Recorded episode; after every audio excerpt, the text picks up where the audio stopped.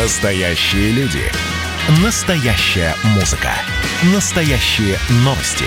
Радио «Комсомольская правда». Радио про настоящее. 97,2 FM.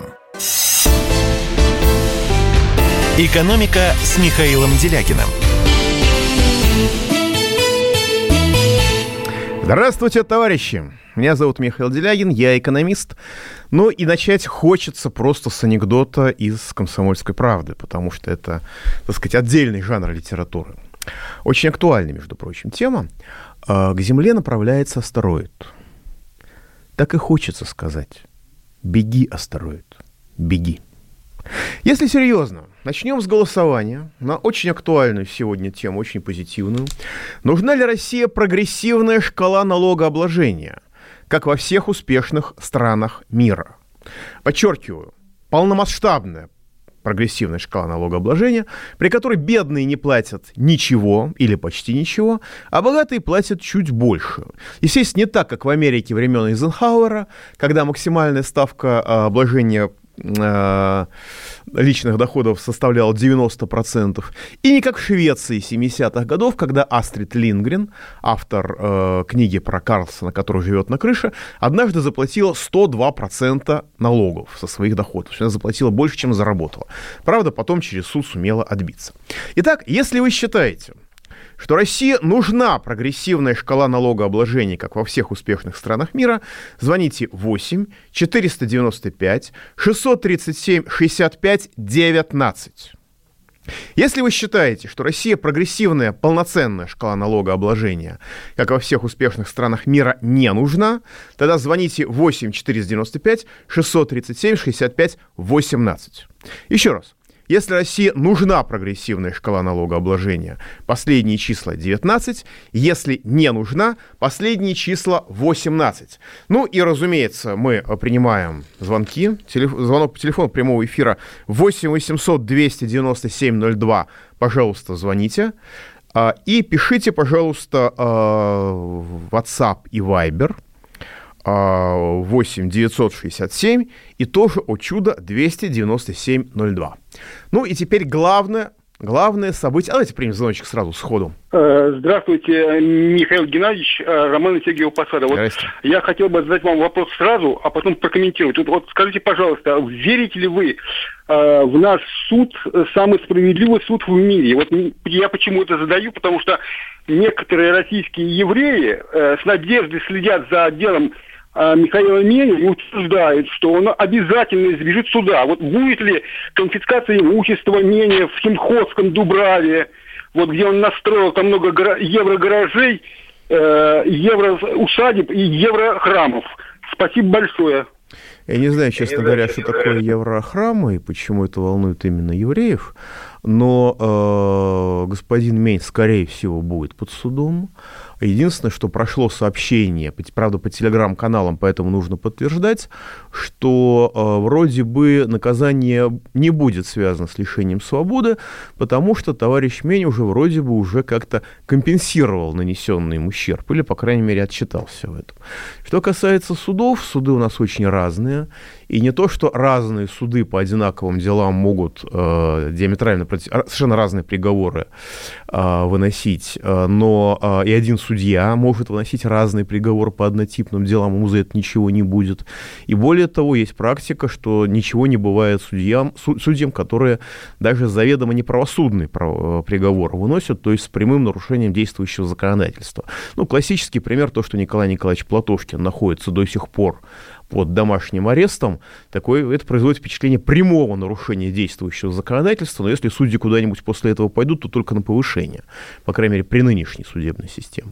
Вместе с тем, мой личный опыт общения с судами, скорее позитивный, потому что мне придраться не к чему. То есть даже когда я суды проигрывал, я понимал, почему, в чем была моя ошибка, в чем я был неправ и так далее.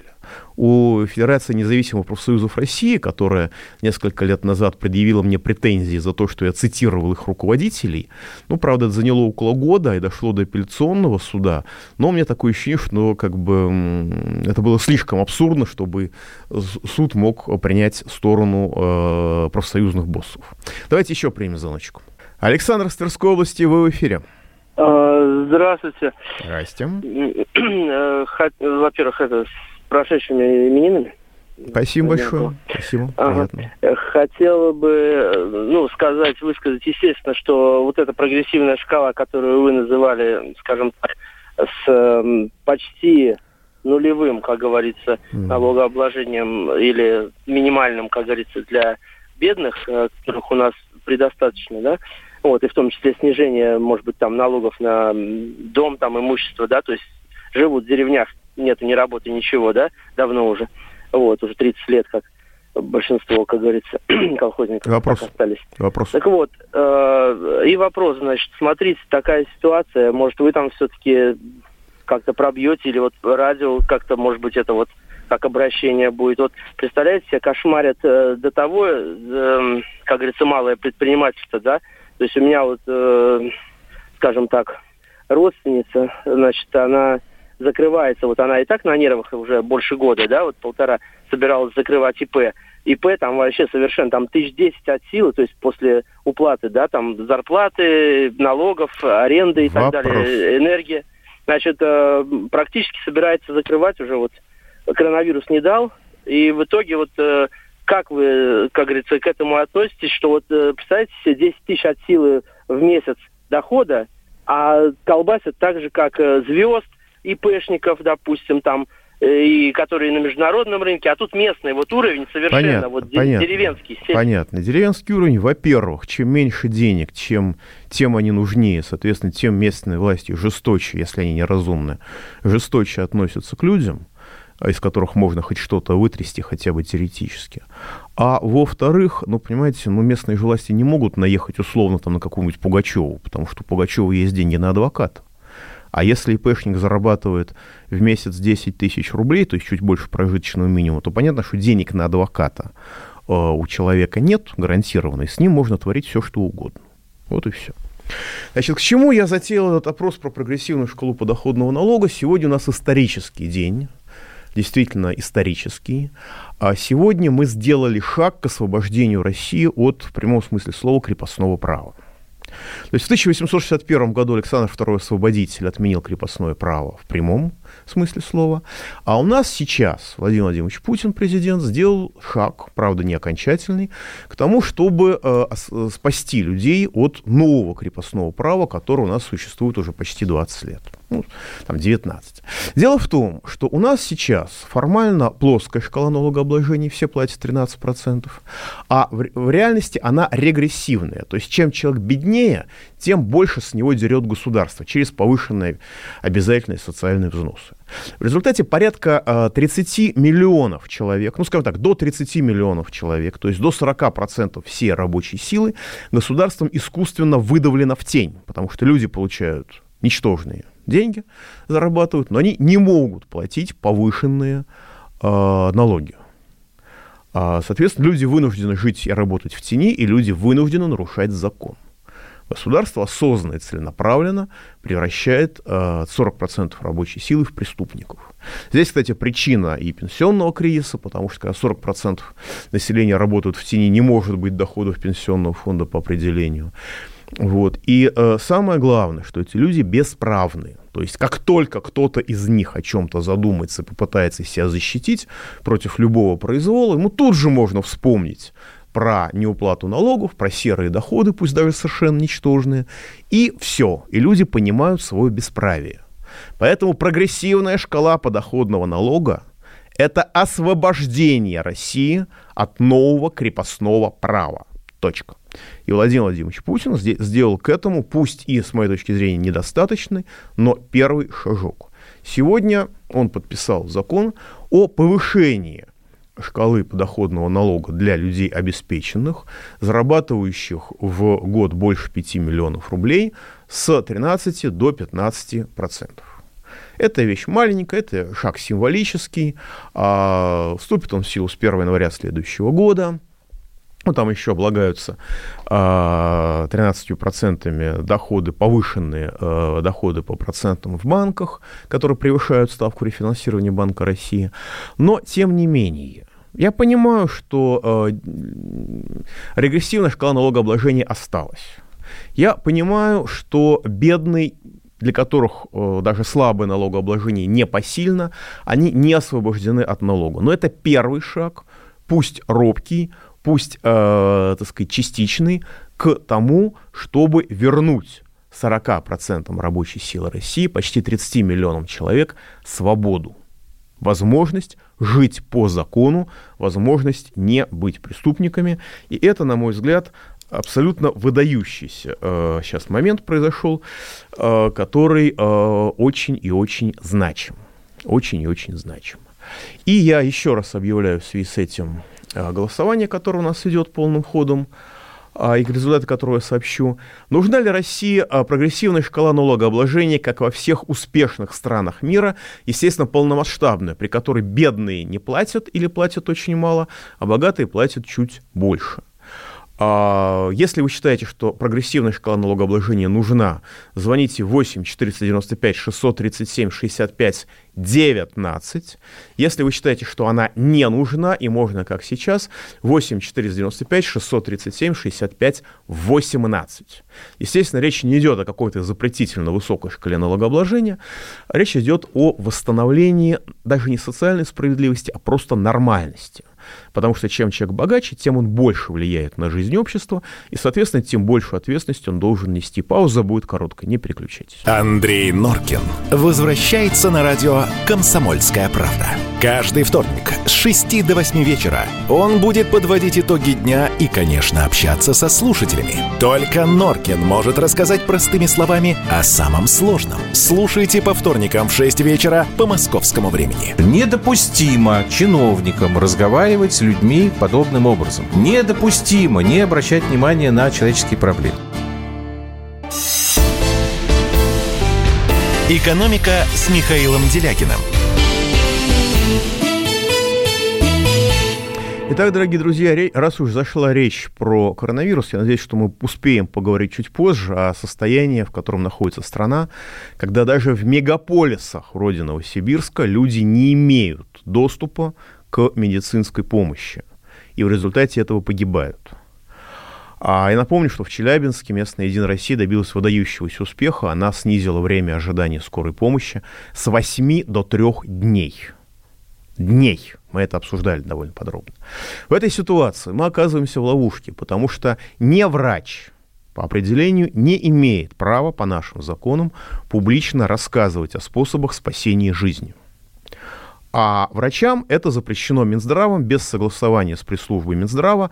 Уровень квалификации наших чиновников понятен хотя бы на основании того, что люди всерьез употребляют слово «пандемия». Да, при том, что ни в одной стране мира, кроме Сан-Марино, эпидемиологический порог не превышен. Поэтому я нашел выход. Я собрал рекомендации очень опытных врачей, разных врачей.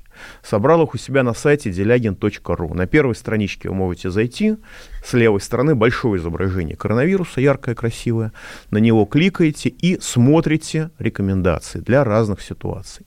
Там эффективные меры по профилактике и несколько схем лечения там изложено. Разумеется, это только в том случае, если вы не имеете доступа к квалифицированной медицинской помощи. Хотя такие ситуации есть даже в Москве, могу сказать по своему опыту. Когда я полгода пытался понять, что со мной происходит, и Кремлевская больница, и все что угодно, а диагноз мне поставил в итоге мой знакомый экономист, который меня посмотрел и сказал: знаешь, по-моему, у тебя вот это. Единственный из всех врачей, который сказал, как есть. Хотя он не врач. Поэтому как бы в целях, если вы не имеете доступа к квалифицированной медицинской помощи, на моем сайте delagin.ru есть несколько схем. Подчеркну, это описывают врачи. Ни слова от себя я туда не добавил, и ни слова ни от кого, кто не имеет большого опыта врачебного, не является квалифицированным врачом, я тоже не добавил. Естественно, если есть малейшая надежда на получение медицинской помощи, обращаться к моему сайту не то, что не надо, а нельзя, потому что живой врач лучше. Но я подчеркиваю, что у нас оптимизация медицины идет до сих пор. У нас в Псковской области вот на днях буквально в Невельском районе закрыли инфекционную больницу с формулировкой «А мы в соседнем районе, в Великих Луках, открыли ковидарий. Поэтому, пожалуйста, вам не нужна инфекционная больница. Если там за несколько десятков километров вы можете полежать в больнице, где собирают больных коронавирусом. То, что у вас может быть инфекционное заболевание, не связанное с коронавирусом, новым одичалам, судя по всему, просто непонятно. То есть оптимизация здравоохранения идет до сих пор, и мы должны спасать себя сами, даже в ситуации, когда нам это официально запрещено. А еще одна новость, собственно, не новость, а юбилей. Сегодня 53 года, как убили Кеннеди. Джон Кеннеди, президент Соединенных Штатов Америки, 57 лет, в 63-м году его убили в Далласе. Он умудрился поссориться со всеми. Он умудрился стать врагом ЦРУ и мафии, потому что после провала авантюры на Плайя Херон он отказался вводить армию США, чтобы уничтожить Фиделя Кастро. ЦРУ и мафия ему это не простили, кубинская мафия имеется в виду. ФБР не простило ему крайней неприязни к Гуверу, создателю и главе ФБР, который шантажировал его, но он был, неаккуратно, себя вел. У него было специфическое заболевание, которое вело к чрезмерной личной активности на личном фронте. И Гувер его шантажировал этим. И он плохо относился к Гуверу, и ФБР это ему не простило. И самое главное, Кеннеди умудрился поссориться с Федеральной резервной системой и с денежными властями США, потому что он попытался вернуть правительству США право имитировать хотя бы часть долларов. Это было покушение на финансовую власть, это ему не простили, и, как сейчас говорят, глубинное государство его уничтожило. Поручили бы какому-нибудь из чиновников «Единой России», было бы и сейчас живее всех живых, судя по всему, но «Единой России» в Америке тогда еще не было. Да и сейчас, надеюсь, есть. Давайте примем звоночек. Василий из Белгорода в эфире. Геннадий. Михаил Геннадьевич. Михаил Геннадьевич, прошу прощения. Спасибо вам за передачу, интересная, очень познавательная и нужная. Вопрос. Как при царе-батюшке управлялась экономика России? При царе-батюшке экономика России была совершенно другой. У нас еще не было индустриализации, страна была крестьянской, и управлялась она настолько плохо из рук вон, что дело дошло до революции. Поэтому, к сожалению, воспроизводить тот опыт не надо, если мы, конечно, не хотим устроить у себя Майдан. Хотя, честно скажу, что не только при советской власти, но и при царе-батюшке, если произошло то, что у нас произошло в Владивостоке, где четвертый день значительная часть города, причем толком непонятно какая именно, сидит без света, без тепла и без воды, в квартирах 13 градусов, и это не минимум, размещают временные дизельные генераторы и обещают, что до начала среды ситуация будет нормализована. То есть завтра люди будут еще сидеть пятый день без света, тепла и воды. Если бы, при царе допустили бы подобный провал, то я думаю, что сели бы все. Я уж не говорю при советской власти, которая, правда, служила народу. А у нас даже даже мысль о том, что какие-то там чиновники не сообразили, что бывают такие, что Владивосток находится во влажном климате, и это, в принципе, раз в несколько лет такое должно происходить. Просто мысли нет на эту тему ни у кого. В этом отношении невольно вспоминается старый анекдот, что коронавирус может нанести удар по мозгу. Это правда, это не анекдот. Коронавирус опасен в том числе отдаленными последствиями, потому что он ведет к микротромбозу. Если это микротромбоз там где-нибудь в руке, то не очень страшно, а микротромбоз в мозге – это очень опасно и очень страшно. Но члены правящей тусовочки находятся опять в привилегированном положении. Если верить анекдоту, они в полной безопасности, потому что, микротромбоз мозга им не грозит. Давайте примем звоночку. Андрей из Волгограда в эфире. Здравствуйте, Михаил Геннадьевич. Здравствуйте. И все радиослушатели. Маленький крик души и потом вопросик. 2 года назад в области провели референдум по поводу перехода на местное время. Ну, то есть московская плюс 1. Да, грандиозная история. Да, и это, там бюллетени, все номерные, водяные знаки, все. Народ принял перейти на местное время. В этом году наши власти областные провели опрос, просто, ну, вместе с поправками в Конституцию был проведен опрос о переходе обратно на московское время. Ну, опросные листочки просто распечатанные на черно-белом принтере. Ну, и якобы все, ну, народ принял решение о переходе обратно на московское время. Вот. А вопрос такой. С каких пор опрос стал важнее референдума? Ну, я думаю, с тех пор, как мы подчиняемся «Единой России» и считаем, что она побеждает на выборах, наверное, как-то так. Вот.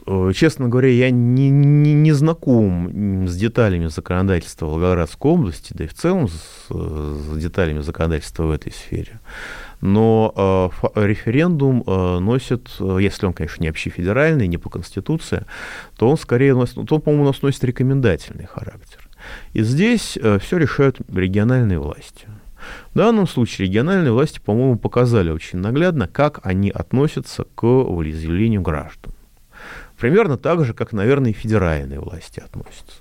Но я напомню, что мы проводили голосование у нас в одной из передач, и 82% радиослушателей сказало, что, по их мнению, трехдневное голосование, которое нас ждет в сентябре следующего года, это гарантия, это люди так считают, гарантия фальсификации выборов. А только 18%, они не считают, что выборы будут честными, они считают, что теоретически возможно, что это не фальсификация.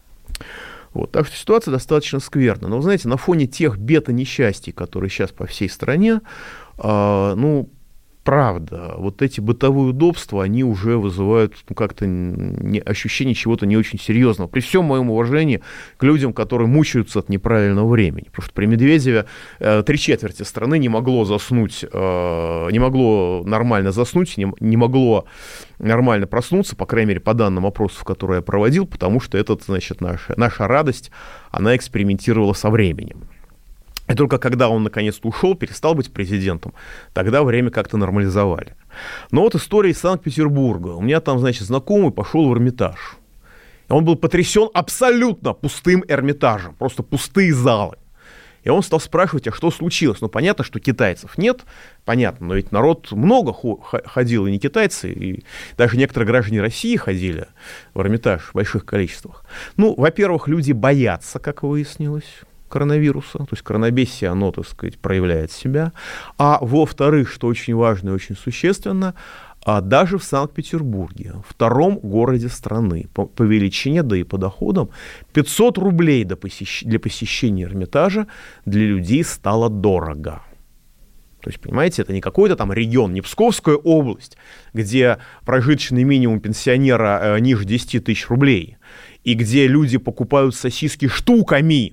И когда в Псковской области какая-то там девушка попросила упаковку сосисок в магазине, ее 2 раза переспросили, а потом сказали, так вы, наверное, не здешние, потому что там пенсионеры покупают по одной сосиске. Но даже в Санкт-Петербурге 500 рублей для посещения Эрмитажа стало непосильной ношей для тех, кому это интересно.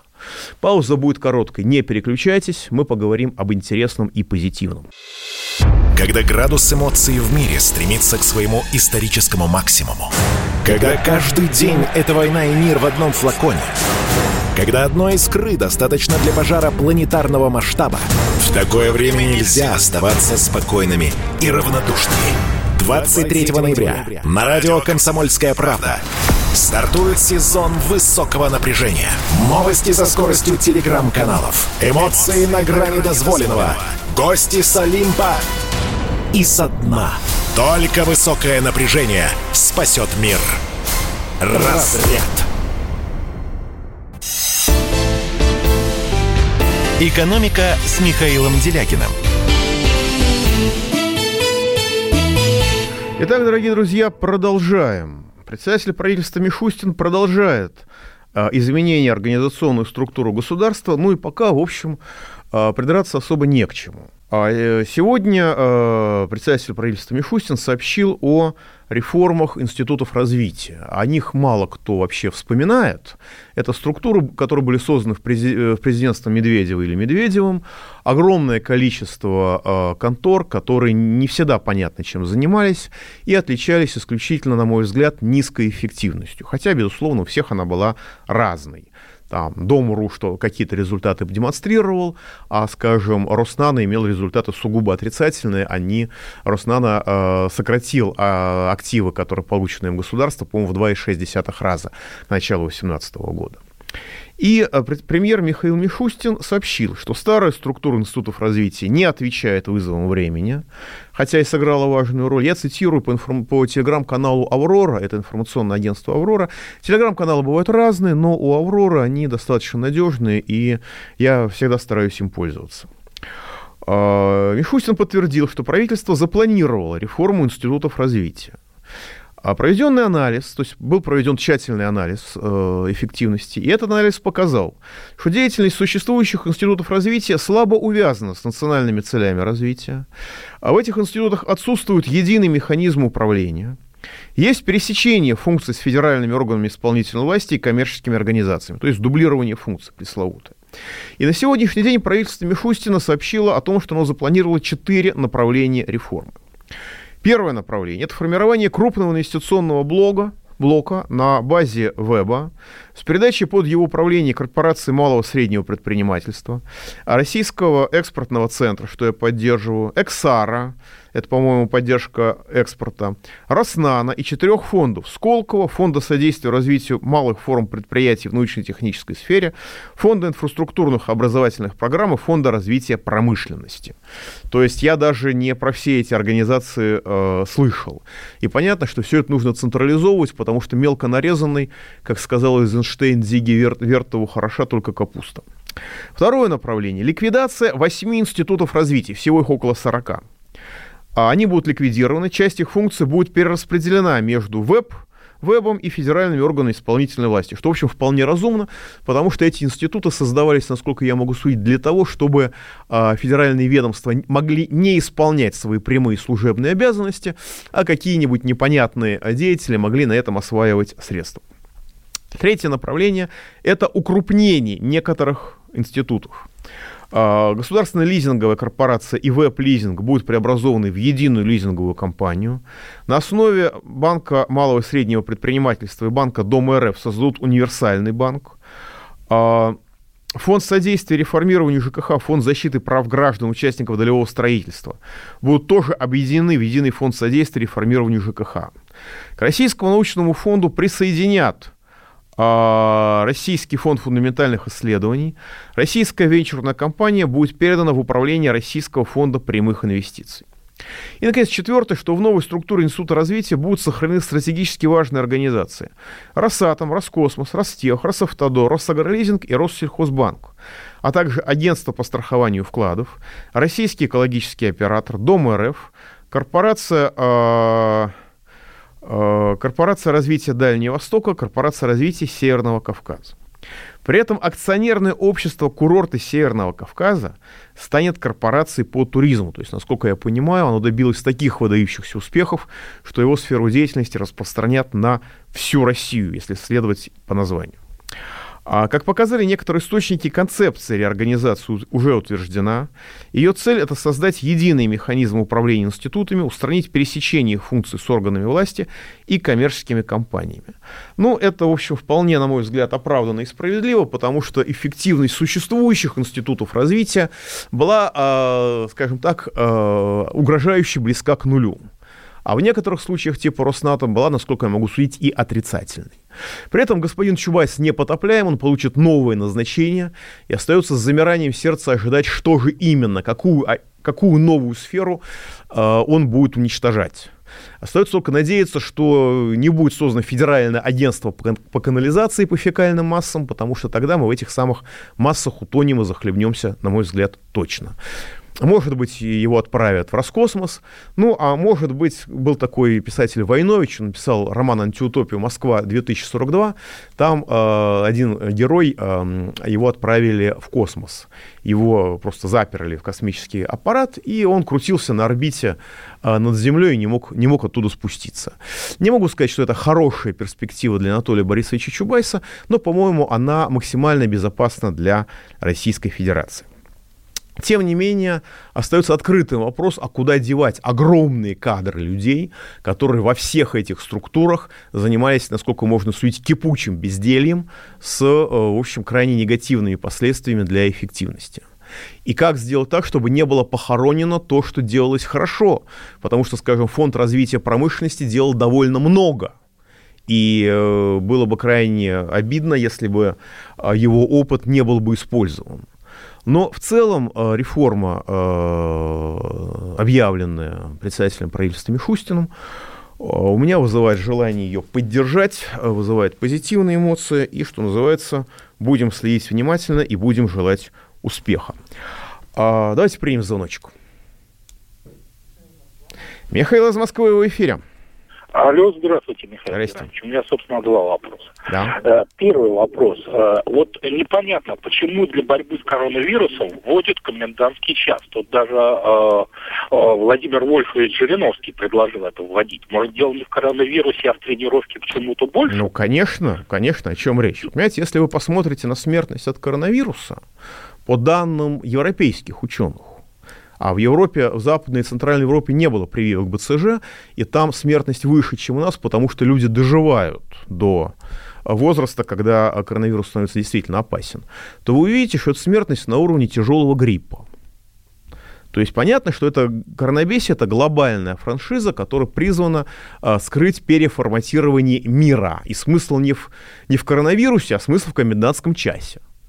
И не QR-коды вводятся, чтобы уберечь нас от коронавируса, а истерика нагнетается для того, чтобы приучить нас подчиняться заведомому бреду, когда даже сами чиновники путаются в показаниях бесконечно, оправдать уничтожение здравоохранения, оправдать тех, кто занимал, кто у нас, так сказать, рапортовал прямо накануне коронабесия о том, как замечательно они сокращали койки. И отучить нас думать и приучить нас безропотно подчиняться любому бреду. И так далее. Это понятно. И вот, кстати, бред в сфере науки, в сфере высоких технологий. Вот пишет человек, который не боится себя называть. С 2012 года, пишет он, работаю преподавателем и научным сотрудником в Московском физико-техническом институте. Да-да, том самом легендарном физтехе, который в Долгопрудном, его же я и закончил. До недавнего времени мы с коллегами были уверены, что если нас коснется общий обвал увядания и одичания, то в последнюю очередь. Потому что мы все-таки уникальная контора, которая готовит уникальные кадры и так далее. Но в сентябре оказалось, что не тут-то было. Многие наши сотрудники живут в общежитии просто потому, что платить ипотеку или снимать сносное жилье за нашу зарплату даже в Долгопрудном невозможно. А подавляющее большинство сотрудников не местные. И вот в сентябре этого года произошли радикальные перемены. Один из подъездов общежития для сотрудников расселили полностью, по официальной версии, под новый обсерватор для ковидных. При том, что под обсерватор уже выделен целый подъезд в том же преподавательском корпусе, и свободных мест там очень много. Всех, кто проживал в том расселенном подъезде, распихали по двум оставшимся. Кому за 65 лет просто уволили, а это лучшие специалисты. Теперь преподаватели живут по 5 человек в двухкомнатных квартирах, 3 в одной комнате, 2 в другой. Просто представьте себе это. Квартира, как я понимаю, малогабаритная. Что выглядит странно на фоне истерии по поводу массовых заражений. Стоимость проживания подняли в 3 раза, и заявлено, что впредь по старым ценам за общежитие смогут платить только те, кто живет там менее 3 лет. И с каждым следующим годом цена будет экспоненциально расти. Это при том, что стандартный преподавательский контракт длится 5 лет, а научно-исследовательский 3 года. Для меня, например, пишет человек, новая стоимость уже ощутима, а в следующем году станет просто неподъемной и, наверное, придется увольняться.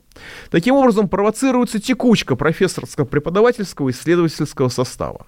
Надеюсь, не стоит объяснять, насколько она губительна для качества. При попытке профсоюзного комитета преподавателей внести в новый коллективный договор положение о поселении преподавателей и сотрудников, был получен ответ, что поселение преподавателей вообще не может быть никак отражено в официальных документах. Дело якобы в том, что ректорат клянчит деньги на новое общежитие для студентов, ссылаясь на то, что тем тесно. А если вдруг узнают, что у нас поселенные сотрудники, то скажут сотрудников выселить, заселить туда студентов, а денег больше не дадут. При этом общежитие для студентов и вправду строится.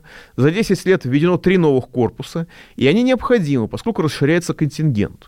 Но ведь с ростом числа студентов растет и потребность тех, кто с ними работает. Разве этого не могут не понимать в Минобразовании? Или могут не понимать? Ходят упорные слухи об отчислениях черным налом руководству физтеха с каждой капитальной стройки. Дескать, именно поэтому ректор за эти стройки и держится. Это похоже на конспирологию, но уж как-то подозрительно правдоподобно. И ректора нашего в последнее время словно подменили. Словно это уже не тот скромный, интеллигентный человек, который всегда выслушает и придумает решение. Случаев прямого хамства могу привести много, но все они звучат как-то совсем дико. То есть человек реально преподает в нашем Кембридже, реально преподает. Но оказывается в ситуации, когда его руководство этого физтеха выкидывает, выталкивает всеми силами: убирайся отсюда, убирайся из страны. Твой интеллект не нужен России. Езжай в Англию, езжай в Китай, когда границы откроются. Езжай в Америку, там нужны умные люди. А здесь нужны только одичалые. Такое ощущение возникает из писем. Пауза будет короткой. Андрей Норкин возвращается на радио «Комсомольская правда».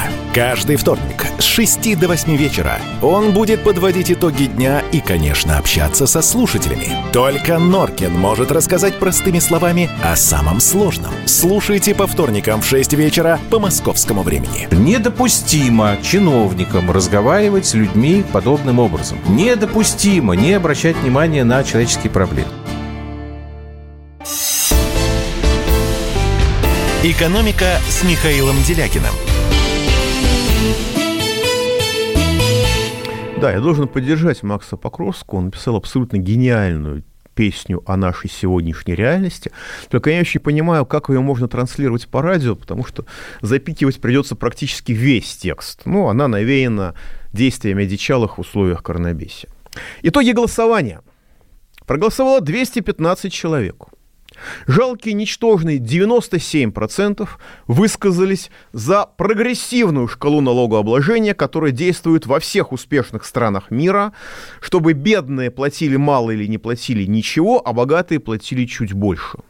Только 3% высказались в поддержку существующей системы, и мы знаем теперь, что даже среди наших радиослушателей есть целых 3%, то есть 6 человек из тех, кто действительно правит Российской Федерацией. Это хорошая новость. Я примерно даже представляю, кто это. Ну, 6 я прям, так сказать, спрогнозировать не могу, но 4 я, по-моему, знаю. И соотношение 3:97. Вот такая у нас демократия. 3% реализуют то, против чего категорически высказывается 97%. Давайте примем звоночек. Антон из Хабаровского в эфире.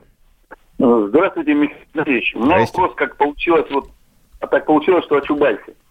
Вот есть ли какая-то технологическая польза и экономическая выгода от существования его госкорпорации «Роснано» во главе с господином Чубайсом, который на словах всегда был за частный бизнес, а там давно работает в госкомпаниях?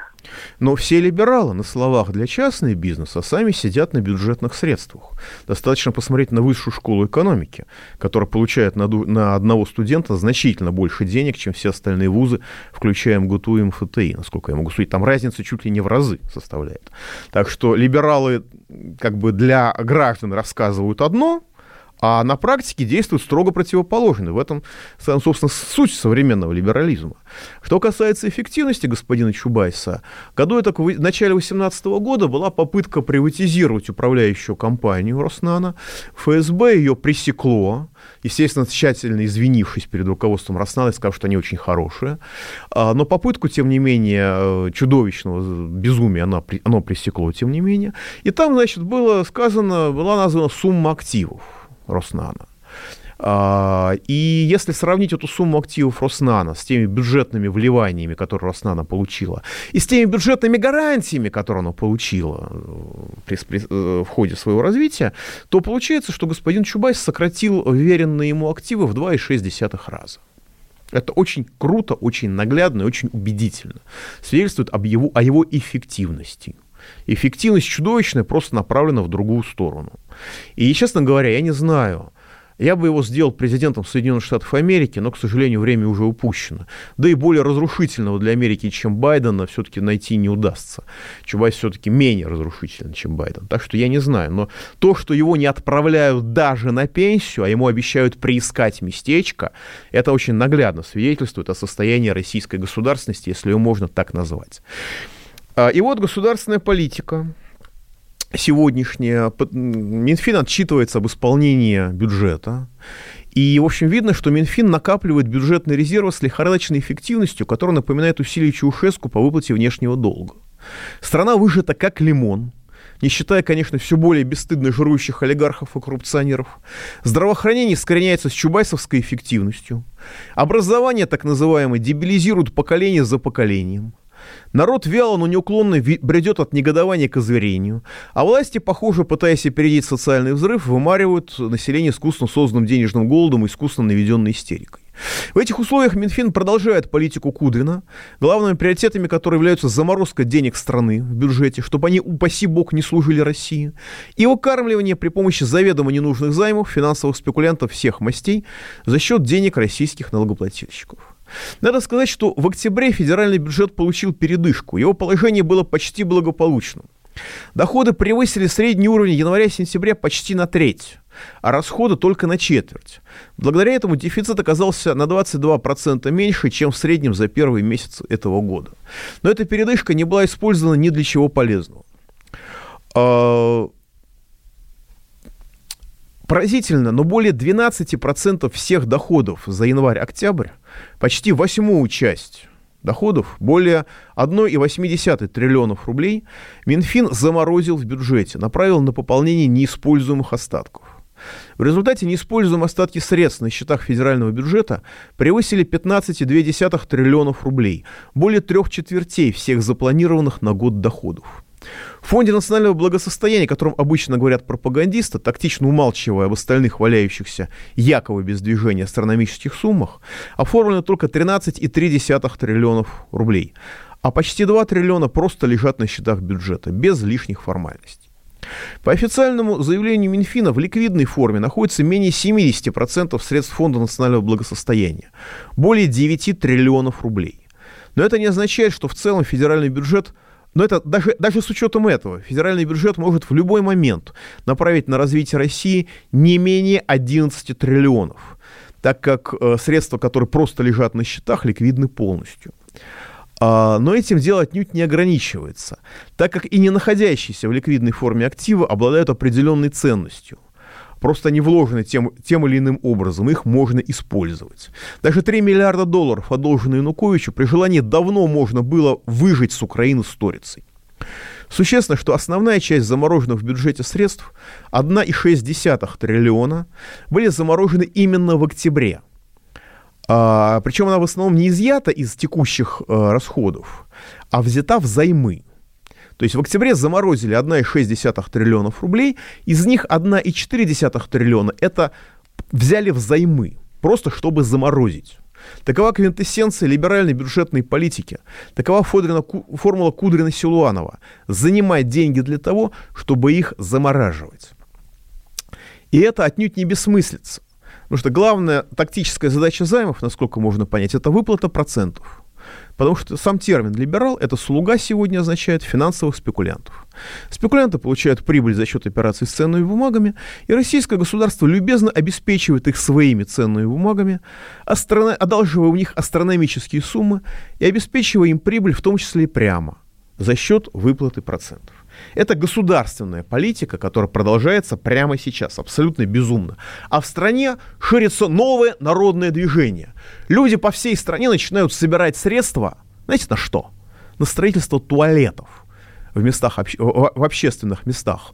Потому что в самых разных регионах России денег на это просто нет. Вот так выглядит реальный прорыв, который сейчас осуществляется в нашей стране. Правда, есть и некоторые плюсы. Студенты МГУ, которых перевели на дистанционку, то есть при этом качество образования резко упало, они подали в суд, и они уже добились от руководства МГУ. Несмотря на то, что у МГУ срезали 500 миллиона рублей с обучения студентов, то есть зарплат преподавателей, руководство МГУ нашло деньги, 10 тысяч каждому студенту, который переведен на удаленку в порядке компенсации, естественно, это касается только платников, и билет в одну сторону на самолет до дома.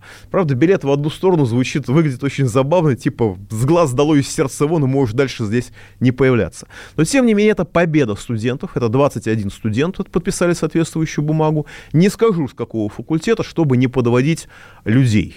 Но, тем не менее, это показательство, что можно и нужно бороться за свои права, даже в самых жутких условиях, даже, как вы здесь пишете, под оккупацией. Счастливо, до следующего понедельника. Экономика.